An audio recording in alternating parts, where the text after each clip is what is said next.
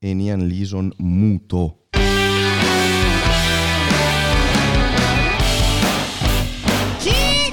Nian Lison silenzioso a casa. Ah, conosco nessuno, conosco nessuno. Neanche conosco io, nessuno, neanche io.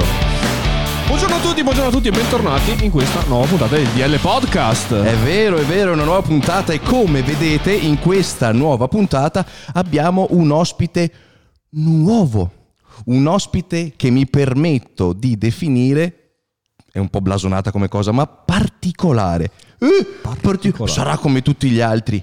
No, no, e adesso lo andremo a scoprire. Intanto facciamo... Eh, scu- chiedo scusa. Benvenuto a tutti, a tutti i cuffi ascoltatori videovisori e benvenuto al nostro Manuel. Ciao Manuel. Ciao Danny, ciao. Eh, allora, eh, come avete visto dal titolo, È enorme in cam, guarda che è, roba. fa- è fastidioso? Ma È fastidioso? È enorme! Allora, per chi, No, non è vero. per chi ci sta ascoltando su Spotify, il nostro Manuel Spadaccini, chiocciolina, andate a vederlo, KMA Krav Maga Academy, lo trovate subito, è robusto.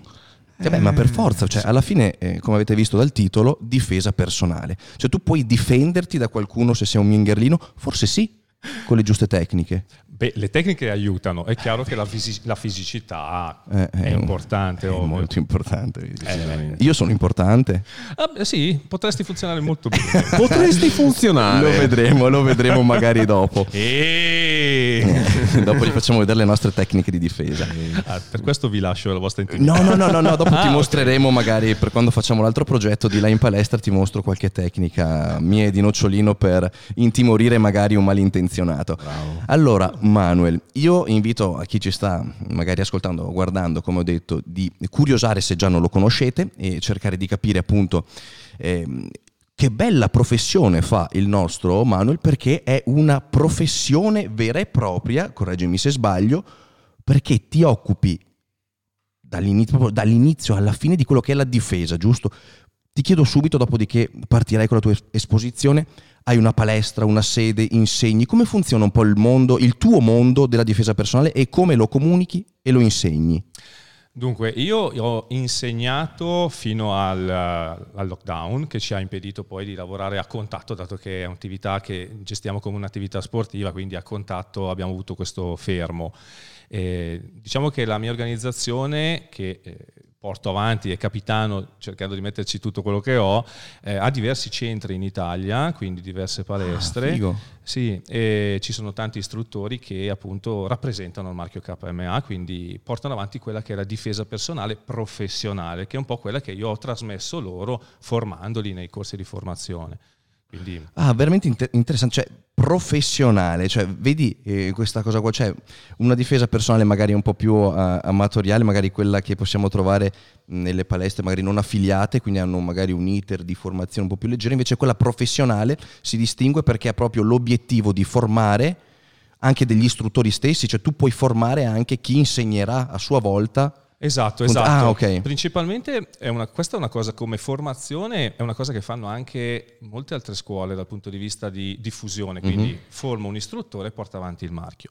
Difesa personale professionale perché è la caratteristica della KMA ehm, utilizzare tecniche che sono utilizzate in ambito professionale, quindi dalle forze dell'ordine. Ah. Questa è la caratteristica mh, unica di KMA, quindi una formazione che deriva dalla mia esperienza in campo, nell'Arma dei Carabinieri, in servizi di sicurezza in Italia, all'estero, eccetera, e anche quella poi magari di altri istruttori, perché molti istruttori KMA che rappresentano il marchio sono operatori delle forze dell'ordine, sono eh, Arma dei Carabinieri, Polizia di Stato, eccetera. Quindi si trasmette qualcosa che non deriva da un, un approccio sportivo, cioè non è per esempio un karate adattato alla difesa in strada, ma sono tecniche che sono effettivamente testate quindi nascono non da una genesi sportiva, ma nascono appunto da una reale esigenza.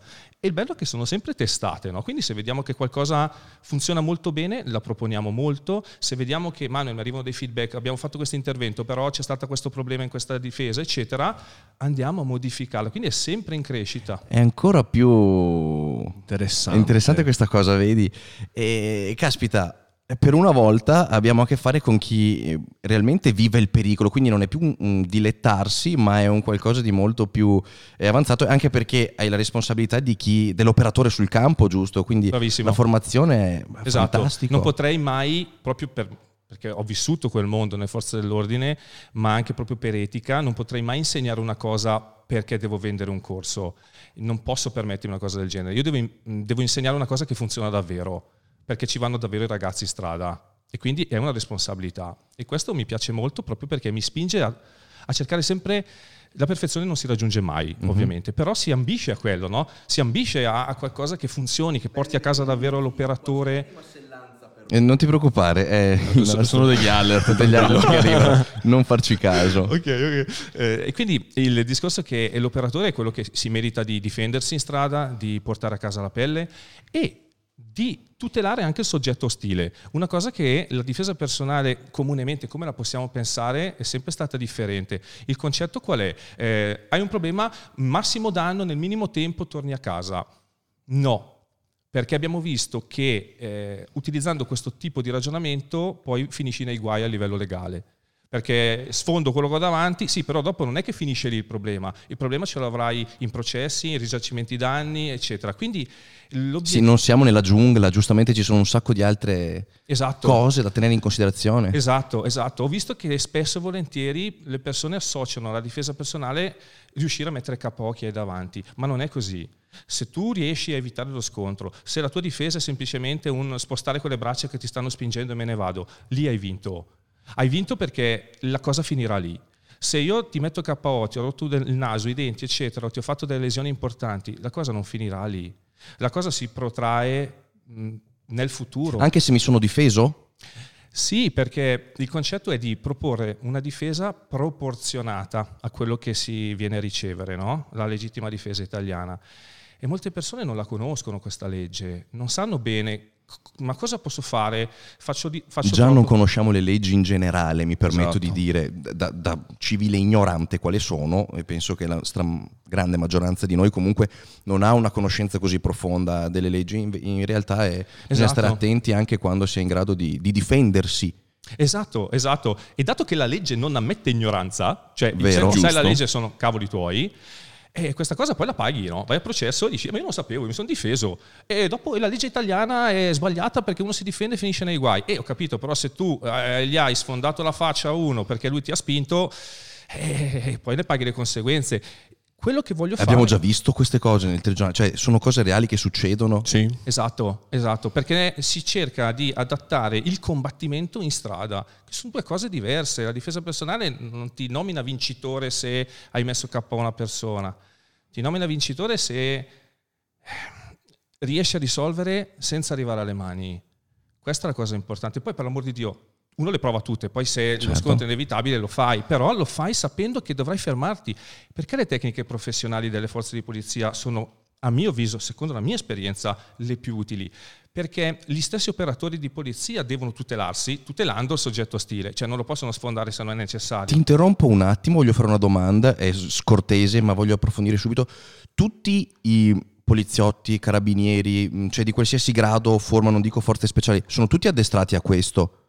Allora, Curiosità fanno... e dopo continuiamo con eh, fanno della formazione sulla difesa personale, ma principalmente nei periodi in cui sono allievi. Okay. Quindi quando stanno imparando, così come imparano le leggi, imparano la difesa personale, imparano a lavorare. Poi purtroppo, soprattutto in Italia... Non è previsto quell'aggiornamento, peccato. Non è previsto quanto servirebbe mm. purtroppo, perché i nostri operatori sono spremuti veramente tra straordinari doppi turni, certo. eh, mezzi limitati, eccetera, fanno già i miracoli.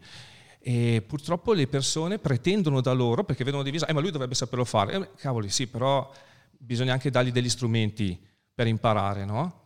E, ehm, e, per questo facciamo dei corsi proprio per le forze dell'ordine, mm, porto questo mio sistema anche nelle scuole di polizia, per esempio, eccetera, piuttosto che ho lavorato con l'Arma dei Carabinieri per aumentare un po'. Prima che io ti interrompessi, stavi dicendo, sappiamo per certo che... Ehm, questo genere di autodifesa, questa, oddio, non spero di non sbagliare termini, mi vergogno tantissimo, non lotta, non lo so, comunque queste, non so neanche se siano arti marziali, ma ho delle domande in merito che vedremo dopo, sono efficaci, molto più efficaci e molto più ehm, attuali ed importanti nella vita in cui viviamo oggi perché provati nel campo dai, mh, dalle forze dell'ordine. Sì. Eh, rispetto magari, eh, ti riferivi a cosa? Ad, alla classica mh, lotta sportiva? Sì, eh, per esempio... Detto, è, effic- è, molto più efficace ed è importante allora, quando in... siamo per strada, questo sì, genere. è efficace. Poi è chiaro che uno mi dice, sì, ma io lo prendo pugni, quello lì lo sfondo. Sì, certo, anche i tuoi pugni sono efficaci, però ricordati che non saranno efficaci poi davanti al giudice. Mm-hmm. Perché tu se dai 5 pugni a una persona devi dimostrare che 4 non bastavano. E qui cro- crollano tutti, no? Perché è difficile dire che non potevi andare via, non potevi dargli uno spintone, non bastava un pugno. Come fai a dimostrarlo? Ti inchiodano inchiodano. Ma a volte magari anche il pugno stesso è già troppo, cioè un pugno è già troppo se magari ho leso Esatto, il... uno mi dà uno spintone e gli do un pugno. Un, eh, ma sì, ma anche perché dipende da chi lo dà il pugno, perché esatto. se lo dà una bambina di 8 anni che, che, si dimena, chiude gli occhi e muove il braccio è una cosa, se il pugno lo dà un professionista che sa dove colpire è tutto un altro paio di maniche. Esatto. Bravo. E in strada non c'è il, l'ambulanza che è prevista obbligatoriamente sui match sportivi, non c'è qualcuno che interviene in casi estremi Guarda, parlo per esperienza, io ho, ho assistito a un omicidio eh, in un locale. Oddio. Eh, purtroppo sì, perché quando fai il servizio ti capitano anche queste è cose. È il mestiere. È il mestiere. L'ho visto con i miei occhi. C'è stato un ragazzo che hanno litigato, tra l'altro la vittima era un ragazzino anche scricciolino, nel senso non meritava di essere colpito e questo aggressore un po' preso dai fumi dell'alcol o chissà, gli ha dato un solo pugno. L'ho visto un solo pugno. Porca è miseria. caduto, ha picchiato la testa sul... Hai presente quella barra che appoggi i piedi al banco quando ha detto omicidio, sì. Quando ha detto omicidio, non so perché... No, ma io stavo pensando a un coltello, ad un'arma. Sta parlando di un pugno. Sì. Cioè, ragazzi, stiamo attenti, esatto. per carità, che per gioco. Chiedo scusa. Esatto, perché. Eh, questo... Stavi dicendo è caduto una, una sbarra? Ha, ha, picchiato la testa sulla barra dove appoggi i piedi al bar, al bancone del bar. Sì. È caduto Cazzo, io me lo ricordo, lui era in terra e vedevo questa macchia di sangue che si allargava oh, sotto la sua testa ed è morto lì. Aveva 18 anni. Un bambino? Esatto. E la persona è ovviamente andata a procedere, è scappata, poi mh, siamo riusciti a prenderlo, insomma è successo tutto in maniera molto veloce, anche perché c'era molto caos, eccetera. Questa persona si è fatta eh, sette anni di galera per omicidio preterintenzionale. Significa che non volevo ucciderlo, però è successo. Quindi ci sono delle attenuanti, non è come un omicidio doloso, diciamo, è un omicidio involontario, però si è fatto sette anni di carcere per un pugno. Questo è quello che insegno no, nei miei corsi, io e tutti gli altri istruttori della mia organizzazione. Di uscire dal discorso lo sfondo mi sono difeso. No. E tanta gente dice: eh, se uno mi parla così, parto per primo perché chi colpisce per primo colpisce due volte. Cazzata. Nel Far West? Forse, esatto. È vero, probabilmente vinci, però davanti al giudice cosa fai? Piangi. Perché poi piangi. Sai quante persone ho visto piangere in tribunale e dire non lo sapevo, ho sbagliato? Eh, ma ormai è tardi. Cazzo, ormai è tardi. Dovevi pensarci prima. Però non possiamo pretendere che le persone ci arrivino perché vedono tanta violenza nel senso dei film, sport da combattimento, giustissimi, io adoro gli sport da combattimento, ma sono sport. E qui potresti affrontare una persona che non è abituata a, col- a essere colpita, potresti colpire una, una persona a sorpresa. E poi lo sport si fa in contesti sportivi, in strada si fa le brave persone.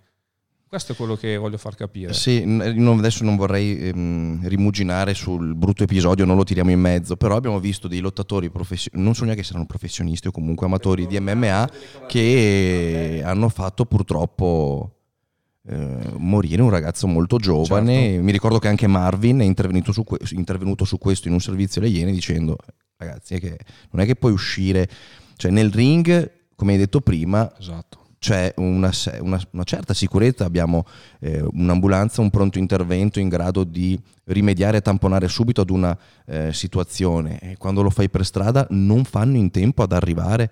Certo, eh, vabbè, allora per dire, quello è un discorso, quelle sono le mele marce dello sì, sport esatto, e esatto. le mele marce ci sono in qualsiasi campo lavorativo, professionale, eccetera. Ma hai detto una cosa giustissima, l'ambiente sportivo mm, si presta al combattimento. C'è, c'è, un ring, c'è una gabbia, la gabbia è stata creata perché in tempi passati gli atleti nelle, diciamo, MMA si facevano male cadendo, magari andando a sbattere su quello che era intorno, l'hanno messa come dispositivo di contenimento, protetto, eccetera. Quindi è una sede studiata apposta per fare sport da combattimento. Bellissimo, ci sta. Ma pensare di fare la stessa cosa per strada, hai visto cosa è successo a me? Caduto sulla barra del bar, perché il bar non è fatto per fare una rissa. Capisci? Eh sì, ho, ho capito perfettamente. E, ed è una cosa che dovrebbe eh, veramente mh, mm, far ad, raddrizzare le antennine di tutti quanti, perché soprattutto il giovane magari, al di là delle teste calde che non hanno mai età, che uno stronzo è stronzo sempre, però sai, mi metto anche nei panni del ragazzo giovane che sappiamo tutti, siamo stati tutti ragazzini, che c'è il testosterone che picchia in testa, sono tutti esuberanti, esatto. c'è il litigio stupido e vai a fare una stupidaggine, invece mi raccomando, stiamo sempre attenti perché si riesce a eh, far male in modo molto importante o addirittura far morire una persona anche semplicemente così, anche a scuola. Sì. Anche uno spintone, uno hai visto spintone. picchia la testa da qualche certo. parte, ragazzi è un problema. Torniamo alla, al tuo bellissimo mondo insegni solo, perché non ho ben capito, eh, alle forze dell'ordine o anche comunque a persone normalissime, dei civili che vogliono imparare in qualche modo? Insegno, insegno a tutti, uh-huh. a chiunque voglia imparare. Infatti nei miei corsi ci sono operatori delle forze dell'ordine che si iscrivono in maniera autonoma. Cioè... Michele, mi fai un po' più scura la centrale, la vedo tanto sovraesposta. Non tanto, eh, non so, praticamente si iscrivono in maniera autonoma mh, partendo diciamo da una loro volontà, perché magari il loro comando non, eh, non li iscrive, eccetera però eh, chiunque può imparare queste tecniche. Tanti mi dicono, eh ma le tecniche di pulizia cosa servono? Cosa mi serve a me mettere a terra uno, bloccarlo se non ho le manette? Poi io non sono un poliziotto, io devo colpire e andarmene. Eh, errore. Anche questa è una cosa che abbiamo visto che è poco considerata. Molte insegnano colpisci e scappa, allontanati dalla zona del problema. Verissimo. Però non può essere la tua unica alternativa. Ti faccio un esempio, viene aggredito e c'è vicino a te tua moglie. Uh-huh. Cosa fai? Scappi e poi lei si arrangia? Non lo, no. puoi, eh, non lo, puoi, fare. Quindi in quel momento ti serve una tecnica che tuteli non solo te, ma anche altre persone dall'aggressione. Per esempio, appunto, una tecnica di conduzione a terra, bloccaggio e mobilizzazione a terra. E lo farai col tuo corpo, non con le manette che non hai, ovviamente. Per questo che il concetto di dire scappo... Infatti ho visto dei video su YouTube, vi invito, vi invito tutti a dargli un'occhiata, sono molto, molto carini e ti insegnano questo. O anche difenderti da chi può avere qualcosa in mano. Esattamente, esattamente. altro... Perché diamo per scontato che noi, persone normali, non, non usciamo armati. Certo. Quindi ovviamente l'unica difesa che abbiamo, come hai detto tu, magari sei lì con tua moglie o con tua figlia o tuo figlio, devi difenderti. Eh, Esatto. Veramente interessante questa cosa. Questo ci arriva dall'esperienza, ci arriva dall'esperienza in campo e questo, per questo la difesa professionale fa la differenza perché ti porta delle reali esperienze. Tanta gente dice di fronte a un coltello la cosa che devi fare è scappare. Grazie al cavolo, lo sanno tutti, ma nessun aggressore col coltello, o è molto raro che arrivi a 20 metri sbandierando il coltello, dandoti tempo di scappare. Eh, ah, che arrivo col coltello, non, lo, non, lo, farà mai. Che cosa fanno? Ti si avvicinano, estraggono il coltello quando sono a un passo da te e ti piantano la coltellata o ti minacciano quello che sia. Quindi al momento che uno estrae un coltello chiedendoti magari una sigaretta o bam, ti entra la coltellata, cosa fai? scappi, non puoi scappare. Perché sei già nel, nel suo raggio d'azione, Bravo. si dice così, cioè lui Bravo. lo tira fuori, ti rendi conto che l'avversario è armato quando sei, ce l'hai lì. Esatto. Ma neanche lo vedi il coltello, mm. te lo senti che ti è entrato. Mm. Ok? E ho fatto anche un video su YouTube che spiega proprio questo, mostrando una serie di reali aggressioni prese realmente dalle telecamere e si nota come facciano così. Cioè, non è stupido chi ti aggredisce. Quindi che cosa puoi fare quando ti arriva una coltellata? istintivamente tu cercherai di sopravvivere. Poi non sappiamo come andrà, eh? perché ma, ma vincerà lui. Cioè, se io ho 100 euro e da scommettere su chi è armato di coltello e chi è disarmato, grazie. Eh, grazie, io lo scommetterei su chi ha il coltello. Ma se fossimo noi quella persona disarmata, cioè, il nostro istinto di sopravvivenza ti porta a fare qualcosa, a dire fermiamo altre coltellate che stanno per arrivare, no? Non è che dico ok, sono qui, allora... E ormai, dai, Ormai ammassa, mi prega, prego, accomodati. Non succederà mai, cercheremo di portare a casa la pelle senza sapere se ci riusciremo. Quindi le nostre tecniche cosa fanno? Ti formano l'istinto. Cioè non ti spieghiamo tante cose complicate che sono improponibili nella realtà. L'attivazione automatica. Ti diciamo tre regole semplici. Per esempio, c'è un coltello, ferma il braccio armato. Cioè tua, il tuo tentativo di sopravvivere non dovrà essere quello di ehm, aggrapparti alla sua maglia o spingerlo via, eccetera Non ti preoccupare. grazie a tutti ragazzi, grazie. Questa cosa è troppo figa. ma sarà quello di ferma braccio armato. Eh, ma lui mi può colpire con altre parti del corpo? Certo, è vero, ma sarebbe sciocco dedicarsi alla mano destra che... Eh, scusa, mm, muto un attimo gli alert, prego, scusa. no, figurati. Bello, bello, mi piace. No, dicevo, sarebbe sciocco dedicarsi alla mano sinistra che è disarmata e lasciare libera quella destra che ha il coltello, che è quella che ti uccide sostanzialmente. Quindi, non potendo avere una bacchetta magica immediata, andiamo per logica. Ho un coltello, cerco di fermare la parte più pericolosa del mio avversario. Okay? Poi, come lo fai, eccetera? Sì, va bene, te lo insegno, però mh, sarà anche un po' di fortuna, un po' di gestione di quel momento, quello che fa la differenza. Certo. E quindi, formare l'istinto, poche cose semplici, anche perché quando sei spaventato e stai cagando addosso non è che riesci a fare tanti ragionamenti. Eh. Cioè... No, ma è, è, verissimo anche perché ci sarà tanto lavoro, dovrete fare tanto lavoro su questo, perché adesso ne stiamo parlando e sono sicuro anche che dopo, quando andremo in palestra, ci mostrerai qualcosina, cioè un conto è farlo nella tua comfort zone con il tuo istruttore esatto. che ti sta eh, insegnando determinate tecniche. Dopo sul campo è tutta un'altra cosa e secondo me è anche per questo che sarebbe bello che le forze dell'ordine avessero dei, degli aggiornamenti sempre su queste cose qua, perché a lungo andare, come noi siamo obbligati a fare quelli sul primo soccorso ogni due anni, certo. cioè inf- dobbiamo sempre comunque aggiornarci, anche lì perché ragazzi il loro lavoro è sulla strada e la strada è pericolosa. Verissimo, assolutamente, la formazione non è mai troppa. No, mai. mai. È sempre un ottimo investimento, è sempre una crescita. Ma per la gente stessa, per la gente stessa e la sua salute esatto. e, e, di chi gli è attorno, come hai detto tu. Esatto, purché appunto venga, sia disponibile. Mm-hmm. Quindi, no, beh certo, lì, lì, non possiamo dire nulla noi, lì ci sono cose molto più politiche, però eh, analizzando la questione, la professione è questa e ci starebbe assolutamente, perché io penso che dopo vent'anni di servizio che non ti eh, fai qualche rinfrescata con, il, con l'istruttore di autodifesa, ti arrugginisci un pochino. Certamente. Ma penso che sia per qualsiasi cosa, eh.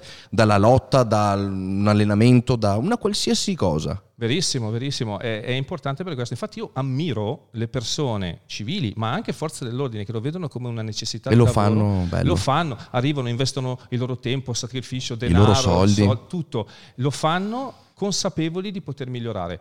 Chapeau, veramente io quando li vedo li porto sempre in palmo di mano perché vuol dire che credono in quello che fanno, riconoscono i loro limiti e riconoscere i tuoi limiti è l'unica cosa che ti fa crescere davvero. E ti vuoi bene anche. E ti vuoi bene e vuoi bene anche alla tua famiglia perché se tu torni a casa vuol dire che starai per molti anni con i tuoi figli ancora e riuscirai a garantire serenità nella tua famiglia. Quindi è importante puntare su questo, quindi è estremamente prezioso. Posso chiederti una cosa? Eh, il, um, questo genere di eh, formazione il, ce l'ha anche la guardia del corpo e il bodyguard, quello proprio eh, stile... Mh, mm, come si chiamava The Bodyguard? Chi era l'attore? Era... Mh, mm, il, che aveva con la cantante, aveva fatto quel film. Sì, Whitney Houston. Lui era Mm, te lo dico su Kevin, Kevin Costner. Kevin Costner. Costner. La formazione invece del, della Guardia del Corpo ha un altro iter o rientra anche in questa competenza? Allora, c'è una cosa un po' curiosa che forse tanti ascoltatori non lo sanno. Io compreso? Eh. Questa, la professione di Guardia del Corpo è vietata in Italia, nel senso che c'è tutto un meccanismo dietro. Che figata, andiamo subito ad ascoltare, prego. allora, la protezione di una terza persona a livello professionale può essere fatta a norma di legge solo dalle forze di polizia. Quindi nessun privato cittadino può essere il Kevin Costner di turno, ok? Anche se in realtà questa figura viene utilizzata sostanzialmente, no? perché ci sono molti VIP che hanno delle guardie del corpo sì. effettivamente con loro. Diciamo che non sono ufficialmente lì a proteggere l'incolumità fisica del VIP, ma sono lì a proteggere per esempio un bene prezioso che è col VIP che non deve essere rubato, sottratto, per esempio una valigetta, un orologio, cioè questi sono un po' gli escamotage perché ah, tu ufficialmente che, cosa, che, cosa, ho tolto io? Non lo so, vabbè, continuiamo. Che cosa, è affascinantissima sì, questa cosa. Sì, eh. sì, perché solo le forze di polizia possono fare questo tipo di lavoro, la scorta, diciamo, anzi la tutela, perché c'è una difesa tra scorta e tutela anche. La classica, perché ne ho usufruito anch'io, la security. Sì. Cioè io quando vado in una fiera ho eh, la security con me. Sì. Eh? cioè, è, è, è, legale?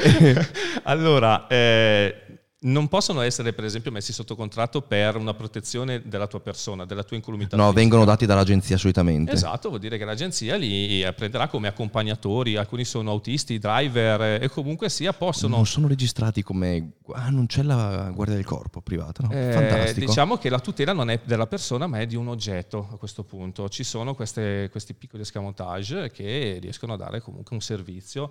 Eh, per questo. Poi possono essere addirittura anche armati, no? quindi con porto d'armi, eh, però anche eh, qui... È vero, anche quello? Sì. Le guardie del corpo dei politici invece sono forse poliziotti allora in borghese, che hanno quelli con il vestito che vediamo che fanno... Sì, sono a livello istituzionale. Quindi saranno dati... poliziotti. Sì, polizia, arma dei carabinieri. Ah, okay. Per esempio il GIS, il gruppo di intervento speciale dell'arma dei carabinieri, fa dei servizi di protezione, di scorta e tutela a dei politici, così come anche eh, i NOx della polizia, eccetera. Quindi diciamo che... Eh, più sale la pericolosità e diciamo, l'interesse dell'obiettivo sensibile, più lo Stato si attiva per darti una protezione individuale. Ci sono tanti classi di, eh, di scorta, chiamiamolo. In, sì, in modo che capiscano tutti, io stesso. Esatto, insomma, se sei, non sei molto importante ti mettono un operatore. Eh, se sei un po' più importante, più sotto rischio, due, tre, fino a diversi operatori, diverse macchine di scorta per i personaggi più, più, diciamo, più sensibili e ritenuti più vulnerabili. Insomma.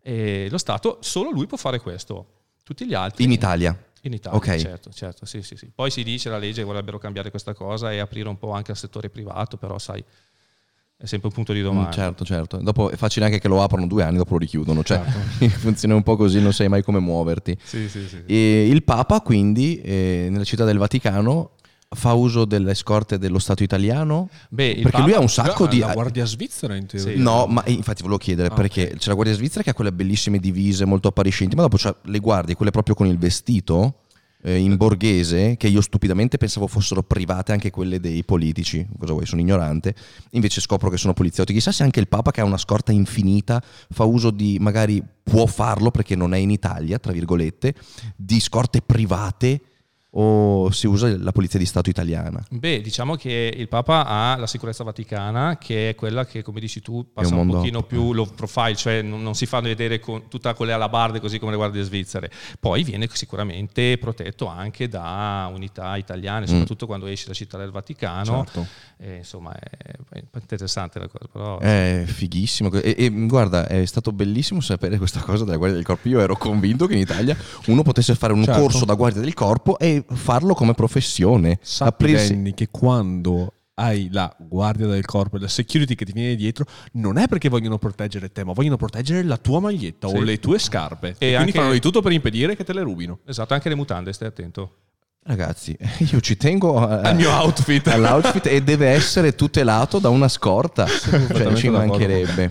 Una domanda che volevo farti io, ma voi quando fate appunto naturalmente tutto quanto un lavoro di condizionamento dei riflessi, principalmente sì. mi sembra di capire, ma voi anche fate un lavoro del tipo mi trovo in un determinato contesto, noto ad esempio il determinato atteggiamento che può avere una persona, riesco a individuare un aggressore in base a, non lo so, comportamenti, allora, mm, c'è chi dice che eh, sicuramente la prevenzione è importante, quindi io come si dice, se faccio ballare l'occhio capisco dove non mi devo infilare, no? Eh, esatto. Esatto, quindi sicuramente diamo questo tipo di, di accorgimenti, no? Cioè se sei una ragazza e, e, devi andare a prendere la macchina e stai scendendo dal treno, vedi un capannello di persone che sta urlando, magari senti due o tre bottiglie cadere, capisci che potresti avere dei problemi passando lì, magari cambia strada o aspetta qualcuno che fa la tua stessa strada in modo da non essere sola in caso di, insomma, di atteggiamenti poco piacevoli piccoli. Mm, uno dei concetti, qui possiamo aprire un bel capitolo interessante, se, se, vi interessa ve ne parlo velocemente, sulla tabella dei codici colore. Sentiti libero anche di dilungarti, sono sì. cose molto molto interessanti. C'è un sistema militare, perché io utilizzo un sistema militare di addestramento, cioè come, come addestro le forze dell'ordine addestro anche i civili. C'è un sistema militare che si chiama tabella dei codici colore, che serve a individuare in base al nostro battito cardiaco, in base alla nostra situazione, un grado di attivazione, cioè come mi comporto, come si comporta il corpo umano quando è sotto stress, sotto pericolo.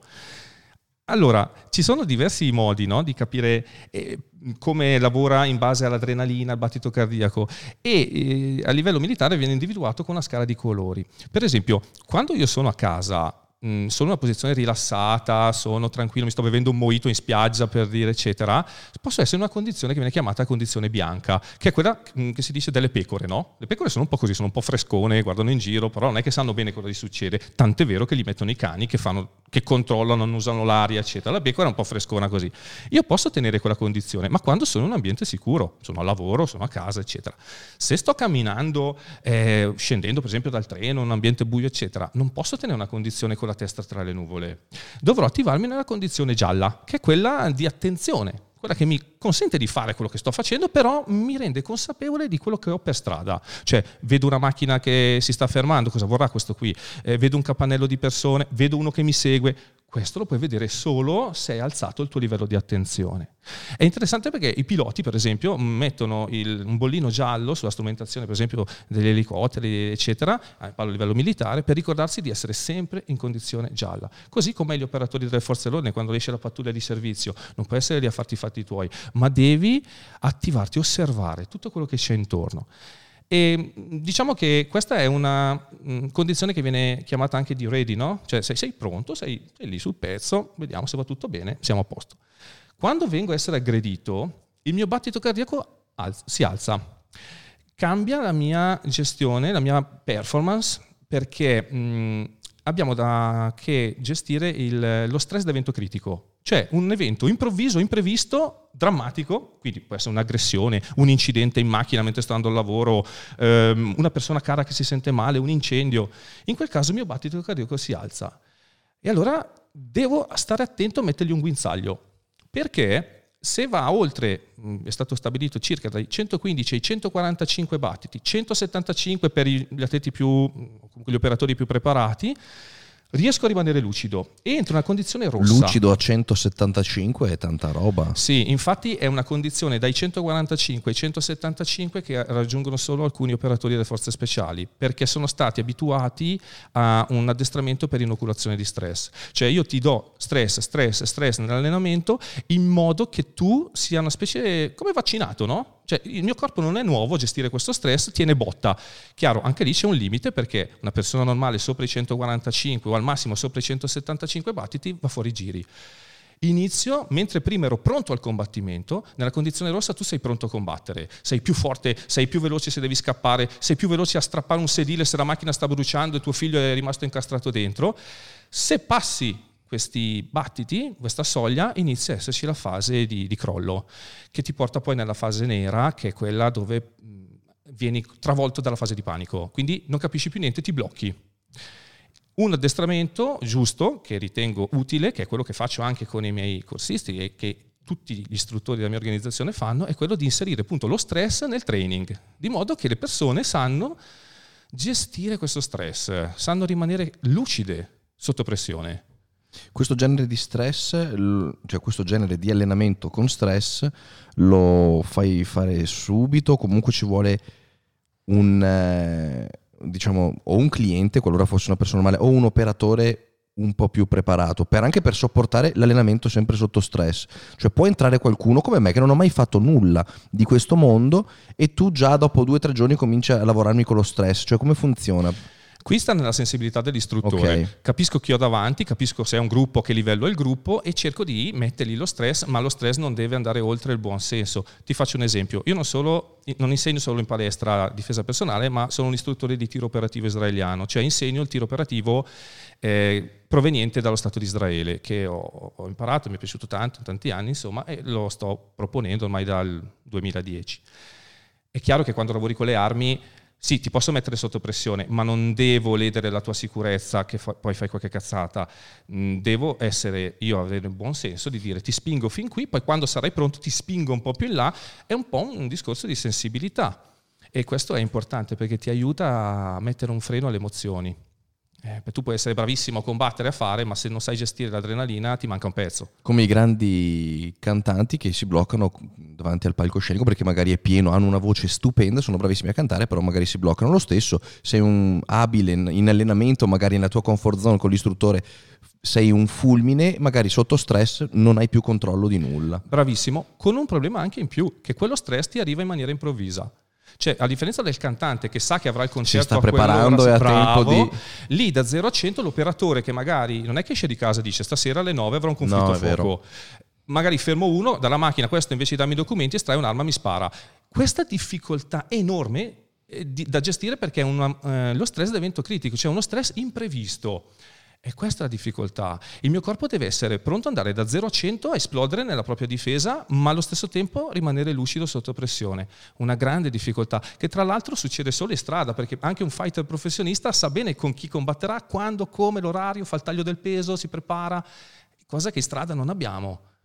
Hai il gong, hai, insieme, cioè hai dei tempi che conosci benissimo, fanno parte della tua vita perché sei un atleta da tanti anni, quindi già invece da 0 a 100, come hai detto te, può cambiare tutto, ogni tipo di sorta. Esatto, questo è molto difficile per il corpo umano da gestire e lo riesci a fare solo se qualcuno ti ha preparato a farlo, altrimenti rimani un teorico ma che poi in pratica avrà dei problemi. Questo è, è fondamentale. E, e, anche questo deriva dall'esperienza, è inutile girarci intorno. Finché uno non prova queste cose rimarrà sempre un teorico convinto di che vada bene quello che sta facendo. Ci vuole sempre il giusto mash-up tra la teoria e lo studio didattico e la messa su pratica sul campo perché se no non, non, non, riesci a capire se quello che cioè, è difficile, ci vuole una connessione. Noi lo vediamo nel mondo del bodybuilding, dell'allenamento. Cioè, un conto è leggere e conoscere un movimento biomeccanico, e un conto è farlo, come ne abbiamo parlato prima fuori camera, con il bilanciere pieno, con quello che è il tuo massimale. Un conto è ho letto nel libro come si fa la panca, e un conto è farla. Cioè c'è un mondo, e penso che sia lo stesso anche lì. Esatto, le sensazioni che ti dà farlo veramente non sono riscontrabili su un libro. Io lo so che se mi succede una situazione del genere avrò un aumento del battito cardiaco, lo so, però non l'ho provato, cioè, hai capito? È quello che forse vuoi dire, il, il, il, l'istruttore o comunque il tecnico che ha sempre lavorato nei libri, è un teorico, sa e conosce ogni singola fase dell'operatore, ma non l'ha provata. Cioè, un conto è sapere che avrai i battiti a 170 e un conto è eh, avere quei battiti a 170-180. Certo. Siamo offline, scusa un attimo. È saltata?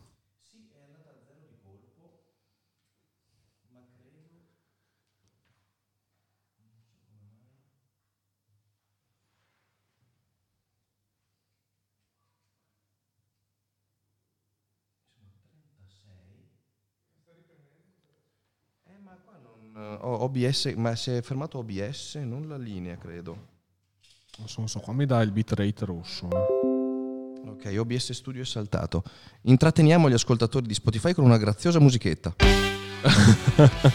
la sigla di, di metà puntata. Sarà una cosa nuovissima. Una cosa... E i podcast in live sono così. Esatto. Sono belli. Il bello della diretta. Ok, vediamo. Adesso ho fatto un restart e siamo in verde, non so come mai sì, succedono queste cose.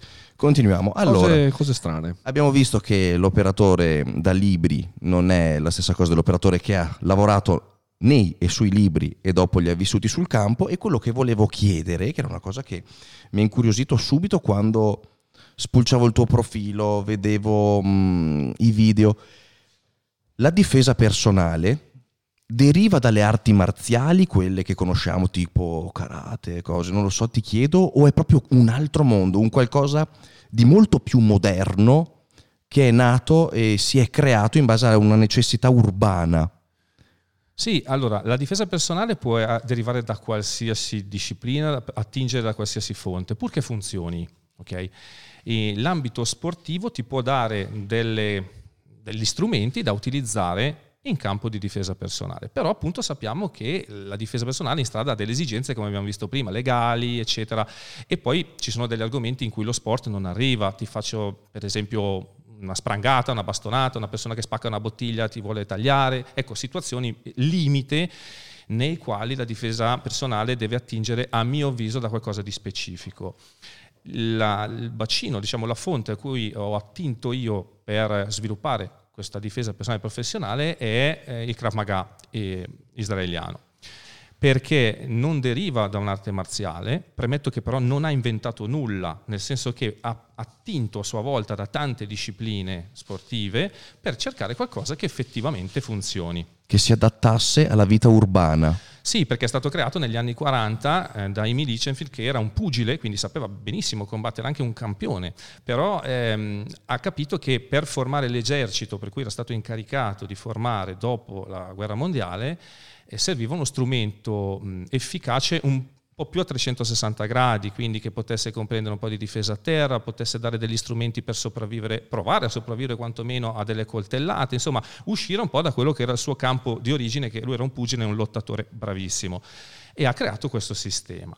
Questo sistema ovviamente, come ti dicevo, è in evoluzione perché è chiaro che non tutto nasce perfetto, ma anzi le cose si perfezionano nel tempo ed è quello che stiamo facendo eh, nel mio piccolo, per quello che è la nostra possibilità eh, all'interno di KMA, attingendo le esperienze dei reali operatori. Poi quindi questo Krav Maga è stato anche proposto in maniera un po' snaturata, è stato un po' anche distrutto, è stato un po' reso anche un fenomeno commerciale in Italia. Sì, perché... infatti è stata una grande esplosione negli anni scorsi, mi ricordo, anche nelle palestre, anche qui della zona, veniva molto proposto, è stato un po' come il fenomeno della capoeira che c'è stato prima, ma sì. poi c'è stato quello del, del Krav Maga. Sì, il problema è che Krav Maga... Si dice Krav Maga, ignorante. È due ore che lo ripete e chiedo, sei in grado di sbagliare la pronuncia. Sei di una vergogna, ti tolgo la cam, via. che significa Krav Maga in ebraico significa combattimento a contatto, proprio perché cerchiamo di chiudere questa distanza e renderla sempre molto stretta rispetto al nostro aggressore.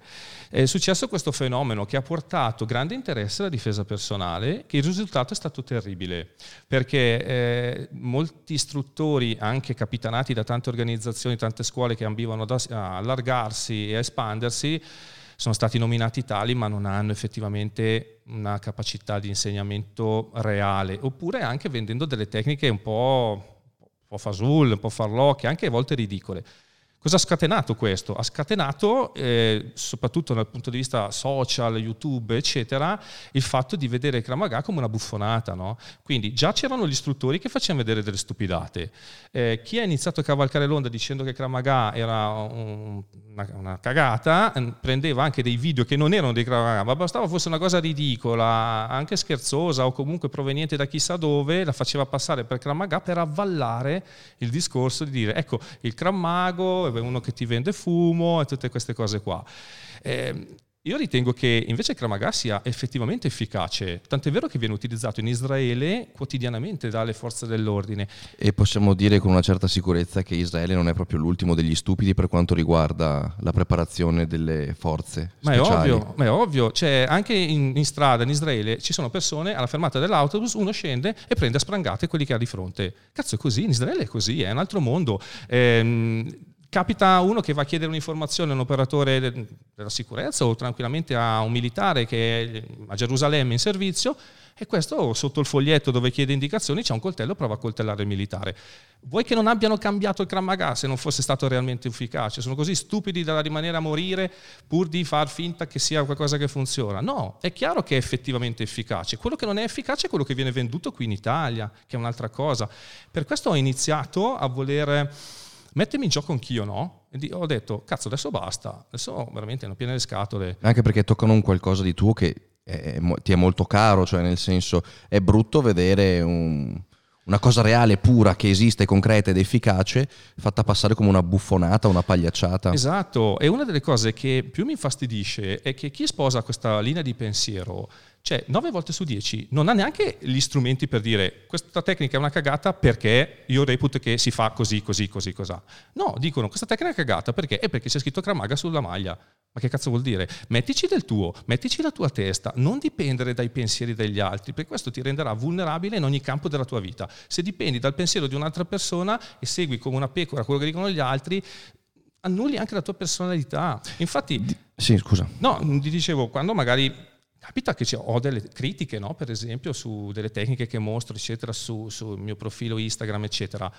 E il Gran Mago, eccetera, ah, ah, ah. E gli dico, beh, fammi sapere la tua opinione, cosa faresti tu al posto mio? Poi confrontiamo, vediamo, in maniera del tutto tranquilla. Cazzo, spariscono, perché sostanzialmente non sanno bene perché ti stanno criticando, non lo sanno neanche loro. Ok, però questo è motivo anche di tante organizzazioni che hanno veramente cavalcato troppo l'onda. E forse come ha detto Nicolò, eh, un'esplosione, un nome forte, un nome che ehm, è stato usato per vendere, anche Wow. magari da persone che non hanno mai avuto una preparazione Krav Maga, cioè proprio zero, magari un po' di karate, qualche arte marziale Sì, esatto. e si sono improvvisati, guarda, vestiti da civile, prendi un coltello finto, ti insegniamo queste cose.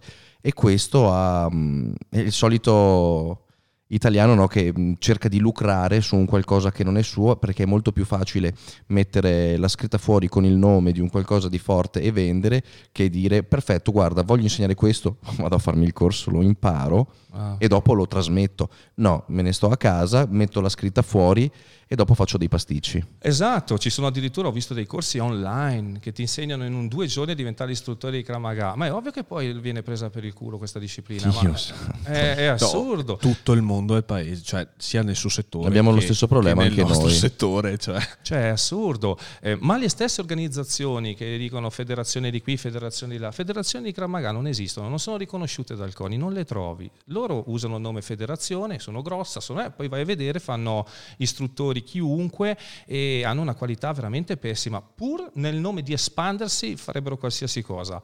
E lì ho detto, cazzo no, adesso basta. Adesso inizio a portare la mia esperienza, mi metto in gioco, ci metto la faccia, prenderò tutte le critiche. Ricordo quando ho iniziato su Instagram, non è stato per niente facile, perché io partivo non da zero, da meno 10. Perché le persone ovviamente col Krav Maga partivano già prevenute, già scettiche, quindi io dovevo fare un lavoro doppio rispetto che uno propone una cosa nuova. Io sono partito da meno 10 e non ti dico la serie di commenti negativi e di tutto quello che ricevevo per quando facevo vedere qualcosa. Tutto poi da persone che in realtà non sapevano neanche loro perché non gli piaceva quello che facevo. È stato veramente un duro lavoro, però sono contento perché nel tempo questa cosa è venuta fuori. Molte persone hanno iniziato a dire, e beh cazzo però in effetti questa cosa mi ha fatto ricredere su quello che pensavo del Krav Maga. Eh, hai ragione, in effetti questa cosa non ci avevo pensato. Cazzo, quali sono le soddisfazioni più belle? Perché inizi a far capire che c'è qualcosa di buono e riesci a, a dare al Krav Maga o alla difesa personale vera la dignità che merita. Perché Krav Maga è fatto da esperienze. Significa che per ogni esperienza una persona in Israele è morta per dartela. Quindi un po' di rispetto lo merita. Ma infatti è per quello che prima ho detto, eh, ti sei sentito anche in dovere per andare a proteggere, a tutelare un qualcosa di così puro, cioè non stiamo parlando di mm, un fenomeno nato per Instagram o nato per i social per vendere i corsi online, è un qualcosa di, di- di molto più ehm, arcaico, molto più vissuto sul campo, è un qualcosa di reale e concreto. Certo, ma per quello che io lo sento proprio, anche quando dico ai ragazzi, cazzo, vedo insegnare Krav Maga, una volta c'era lo slogan, no? Maximum damage, minimum time. Massimo danno, minimo tempo. Cazzate, come ti dicevo prima, finisci nei guai, finisci nei guai in tribunale. Io è questo che sto portando, oltre al discorso di difesa personale, è un progetto di legalità di- per far capire ai ragazzi che fare eh, diciamo l'eroe, o com- non l'eroe, ma fare anche il bullo, no? farsi vedere a colpire, a mettere giù quella persona che magari ti ha guardato male, ti porterà dei casini in futuro, perché vorrai un posto pubblico, non potrai accedere, eh, vorrai un porto d'armi, te lo negheranno, quindi rimpiangerai tutta la vita di aver fatto quella stupidata. Ma l'età stessa che ti fa maturare, dopo ti fa anche provare vergogna di quello che hai fatto. Cioè, guarda se ho risposto ad un altro ragazzino che mi ha preso in giro per la scarpa, invento un- una scena stupida, io ho spinto e ho fatto un guaio che mi ha rovinato la vita. Cioè, ci sono un insieme di cose che andrebbero spiegate e questo rientra appieno in, in quello che stai dicendo, nel senso, io ti formo, hai bisogno, ti senti la necessità di saperti difendere per una qualsiasi motivazione. Sei preso di mira da dei bulli, sei, ti senti anche magari vulnerabile, nessuno ce l'ha con te, nessuno ti dice niente, ma ragazzi è una condizione emotiva che nessuno è in grado di domare, quella che, che ci viene data e ti viene detto, "Beh, caspita, io mi sento così insicuro quando esco, ho un po' di paura di tutto, vediamo se riesco, magari anche con un corso di Krav Maga che magari non c'entra niente con me, però il contatto, parlare con un istruttore mi Esatto. fa essere più sicuro di me mi fa affrontare anche meglio la vita e innestare nei, nei giovani mh, l'importante nozione di non fare la stupidaggine del colpisci per primo, colpisci due volte, tutte queste cose da film. Bravo, per questo che io ti ringrazio davvero di essere qua, perché tu mi dai la possibilità di parlare a tante persone di questo progetto, di, di passare questi concetti e sono fondamentali perché non ci pensi, come non, magari non ci abbiamo pensato noi quando avevamo 16-18 anni. Cazzo, poi ci pensi quando sei grande e se ti capita di aver fatto una stupidata, poi la paghi. Eh, tanti ragazzi dicono, ah sì, io lo metto giù, eccetera, lo spacco, lo sfondo. Sì, ok, poi cosa fa? Porti i tuoi genitori a pagare 20.000 euro di spese di processo e altri 20.000 di risarcimento danni. Hai vinto? No, hai perso alla grande non hai vinto. È questo che voglio far passare. La difesa personale è questo, è cuore ma testa. Infatti io dico sempre la testa prima dei muscoli. Va bene avere i muscoli, però avere il cervello è quello che fa la differenza. I muscoli eseguono quello che dice la testa. Se la testa, la cabina di regia non funziona, pagherai le conseguenze. Se no siamo animali. Bravo, esatto, esatto. E allora su questo progetto appunto di rispettare la legalità, di capire che possiamo essere bravi anche nella difesa personale se Mettiamo noi la testa per chi in quel momento l'ha persa. Una persona mi sta aggredendo, mi sta magari insultando, mi sta magari mi ha spinto, eccetera. Ok, se posso evito, va bene, lascia perdere. Ho una forma mentis che mi permette di giudicare la situazione dall'esterno. Mi guardo un attimo da fuori, cosa sta succedendo? Una stronzata, evito. Bravo. Torno a casa, ho vinto. Bravissimo. Ho evitato uno scontro, ho vinto. Bravissimo, sei stato in grado di essere più forte di lui. Lui ha perso la testa in quel momento perché è un debole, perché usa droghe, perché si è ubriacato. Okay. Doveva farsi vedere. Bravo, ha un'insicurezza di fondo che magari lo porta a fare il bullo, eccetera. Mettici la testa anche per lui, perché in quel momento tu sei superiore. Non sei superiore se gli hai spaccato la faccia e l'hai messo a terra. Lì sei caduto nel suo gioco, sei, sei stato anche tu incapace di controllarti. E lì sei stato debole. Mentre Lì dici... così diventano due stupidi che certo. si azzuffano. Esatto. Invece c'è la differenza tra uno stupido e un responsabile che invece vince. E, e, e questa cosa è difficile da far capire ai ragazzi perché eh, immaginati no, ci siamo passati tutti, no? uno ti viene faccia a faccia, litighi eccetera, tu non vuoi far vedere che hai paura, che sei un che sei un debole se lasci correre sei un vigliacco, no, Ehi, ma c'è la mia ragazza che mi ha guardato. No, se ti ama avrà capito che tu sei stato più sveglio e il ragazzo da, da, da sposare sei tu, non quell'altro. Io, io, spero che queste cose via via so. la smettano di esistere, nel senso, cioè, caspita, nel 2021 eh, sentire parlare ancora di bullismo è un qualcosa di assurdo e lo sentiamo tante volte, un sacco di ragazzi mi scrivono Dani ho iniziato a fare palestra perché venivo bullizzato, ma cosa, ma cosa stiamo dicendo? Uno deve iniziare a fare palestra perché gli piace, si innamora di un qualcosa come andare a correre in bici, non perché vieni bullizzato, è la cosa più assurda del mondo. Speriamo che la nostra battaglia ci porti a qualcosa. Ti chiedo di cambiare un attimo l'argomento perché sennò ci infervoriamo tutti, invece dobbiamo mantenere e volevo toccare, visto che ci stiamo dilungando un po', su un altro aspetto del tuo lavoro che è quello che mi, ehm, mi ha attirato tantissimo quando me l'hai detto perché non lo sapevo, me l'hai detto in privato, che è quello della, della guida che fai anche quelle cose di quella è una figata, bisogna dirlo ai ragazzi che vadano a vedere perché è tanta roba.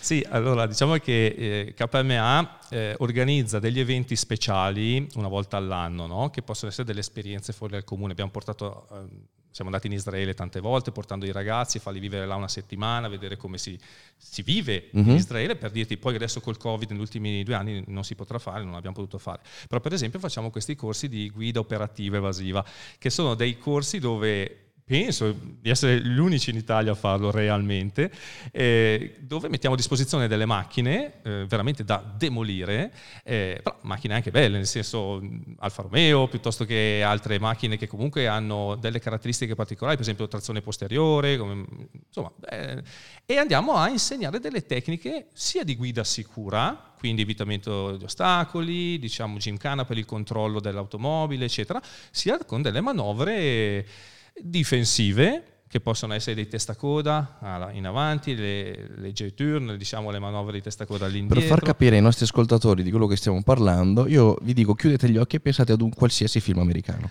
ad un qualsiasi film americano dove montano nell'auto, partono in retromarcia, si girano, sono già eh, a muso dritto e cominciano a fare inseguimenti, si tamponano. Bellissimo, è tanta roba. Sì, ti insegniamo a fare un Lavori anche per il cinema, lo insegna agli stuntman anche. Beh, bisognerà chi è che li forma gli stuntman? Lo fanno nei film.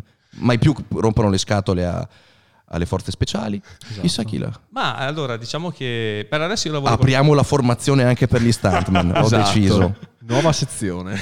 Vi insegniamo a lavorare nel cinema. Ma chi si sa mai, si sa mai che si possa aprire qualche porta. Ma, Sperando che il cinema riesca a riprendere il vigore e la forza veramente. perduta per colpa del, del, Covid, però è una cosa veramente molto bella da vedere. Mi mm, sono rimasto a bocca aperta. Pensa da vivere Sì, quando i ragazzi facciamo all'inizio delle... Mh, eh, insegniamo gli speronamenti, no? come speronare un'automobile per fermarla, insomma, e, e, ovviamente devi essere delicato perché non devi sfasciare la tua macchina, se no anche la tua non potrà più andare nel caso devi muoverti ancora, deve essere una pennellata, noi gli insegniamo. No?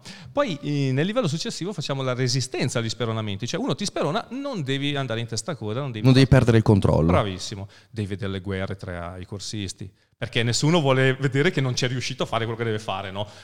Le botte che si danno, no? poi alla fine li facciamo anche divertirsi, sfasciate, dai, vai.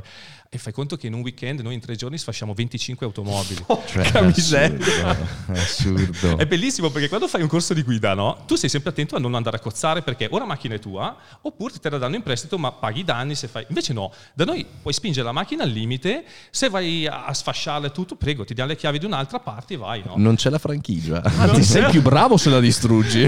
no, no, attenzione perché devi devi, sopravvivere allo, spera, allo speronamento certo. e non puoi. Senti cosa ha detto? Perché è facile arrivare a 200 all'ora a speronare una macchina, ma hai distrutto il radiatore il motore della tua e dopo sei a piedi. Bravo. Sei vulnerabile se rimani a piedi con la macchina. Esatto. L'auto deve essere performante, ti deve permettere di, di concludere l'inseguimento. Però, C'è sì. un'infinità di tecniche. Sì, è molto molto bello. È molto bello. Ti insegniamo sia le situazioni di emergenza sicura, in sicurezza, come gestire la macchina, perdite di aderenza, eccetera, ma anche proprio ti insegniamo qualcosa che è un'esperienza unica. Cioè, una cosa così non, non, non, la trovi da nessun'altra parte. Beh, ti credo. Mm. Io, io, in realtà non pensavo neanche esistesse in Italia una cosa del genere. Siamo stati gli unici a farlo. Ho visto che qualcun altro prova a farlo, però in realtà se chiedi le date quando le fanno non ci sono veramente. No, io conosco i Carmageddon, ma lo fanno per un altro motivo. prendono un'auto e la violentano ma- malamente, ma senza alcun scopo esatto. di formazione. Esatto. È tutto un altro mondo. Invece quello di, di formare il, ehm, l'operatore è un qualcosa di, di, assurdo. E quelle delle macchine sono aperte anche alle persone normali? Sì, sono aperte a tutti. Quindi fai conto che metà sono operatori professionisti che si iscrivono, quindi forze dell'ordine. Metà sono civili che vogliono Imparare, imparare, divertirsi. Gestire meglio la macchina al controllo, fare una cosa che normalmente non puoi fare e fare un'esperienza nuova, no? E, è bello perché uno insomma dedica proprio tempo a dove vuole, no? Ed è molto bello, sono giornate indimenticabili veramente. Eh, ma io ti credo, cioè vivi in un film americano. Sì. Sì, sì. Quando poi eh, percepisci, cazzo, quando uno ti viene addosso, ti sfonda, no? Boom, come gestire sì, la macchina. Effettivamente è emozionante. Sono, eh? sono, sensazioni che non è che provi durante il giorno, eh. No? Cioè, esatto. anche sentire mentre hai le mani nel volante il tamponamento di qualcuno, cioè lo vedi sempre nel film che li vedi in macchina, boom, prendono la botta, si sconquassano e governano, cercano di non perdere il controllo, tu invece lo vivi, molto bello. E pensa anche se tocca a te fermare quell'auto in fuga, eh. quindi non deve scapparti, quindi è un, è un, gioco di guardi e ladri alternato. Bravo, Prima fai la guardia e dopo il ladro. Stupendo, davvero. Spettacolo. Sì, sì, molto bello. Manuel, io ti ringrazio tantissimo. Grazie. Un'ora è volata. Adesso parleremo un'altra ora. Per, i, per, gli affatti, no, esatto. per i fatti esatto. nostri. no, in realtà siamo riusciti, almeno per quanto riguarda me, eh, a togliere un sacco di dubbi, sì. anche quella cosa de, curiosissima della guardia del corpo, che chissà come mai mh, mm, in realtà non si sa e mh, mm, a dar luce che io, ti giuro, non lo sapevo, che il Krav Maga mh, avesse passato un periodo di, di, scherno nei social. Questa cosa non la sapevo eh, e sì. mi, mi, dispiace tantissimo. Quindi spero che magari qualche ascoltatore o magari qualche mh, eh, spettatore avesse eh, percepito magari questa, mh, questo filone di ah, il Krav Mago, fate le cose che non servono e abbia avuto modo di ricredersi e magari riscoprire qualcosa di, di, reale, cioè cos'è il vero Krav Maga, che è un qualcosa di veramente certo. figo. Non ci limiteremo a questo perché adesso andremo di là a girare un video che vedremo su YouTube di Nocciolino che dovrà difendersi dalle aggressioni istruttori. Dovrà lui difendersi da me. Bravo così ti voglio. Questa è la mentalità giusta. Assolutamente. Esatto, già la prima lezione è stata infatti, infatti lui è già a 170 battiti esatto, esatto. e sta cercando di parlare sotto, esatto. sotto, la grande agitazione e sta riuscendo. Grazie infinite Emanuele, grazie davvero per essere stato qua con noi ed è stato un piacere estremo anche se ti sei arrogato l'esuberanza di presentarti nel mio parcheggio privato con un pick up due volte eh, più grande di quello che ho io. Mi ha intristito molto. E inoltre, oltre a ciò, si è anche messo più vicino alla camera con un braccio. Guarda, per, per facciamo finta di niente. Guarda, vedere che è più grosso. Beh, devo salvare qualcosa qui. Cerca no, di sminuirti prima, che... prima, con la macchina e dopo con il fisico. Io Ragazzi, non... vi voglio bene, grazie mille per l'invito, siete fantastici. È stato veramente grazie. un piacerone. Un sacco piacerone. piacerone. E ragazzi, È stato un piacerone anche per noi avervi ospiti, i nostri amici videovisori e ascoltatori. Come al solito noi vi ringraziamo per essere stati con noi. Ci vediamo nei prossimi giorni Certo. per una nuova puntata del DL Podcast e ringraziamo Sabre, Sab, donazioni, sa che cose e baci baci che so XO, Gossip Girl. Ciao! Ciao a tutti.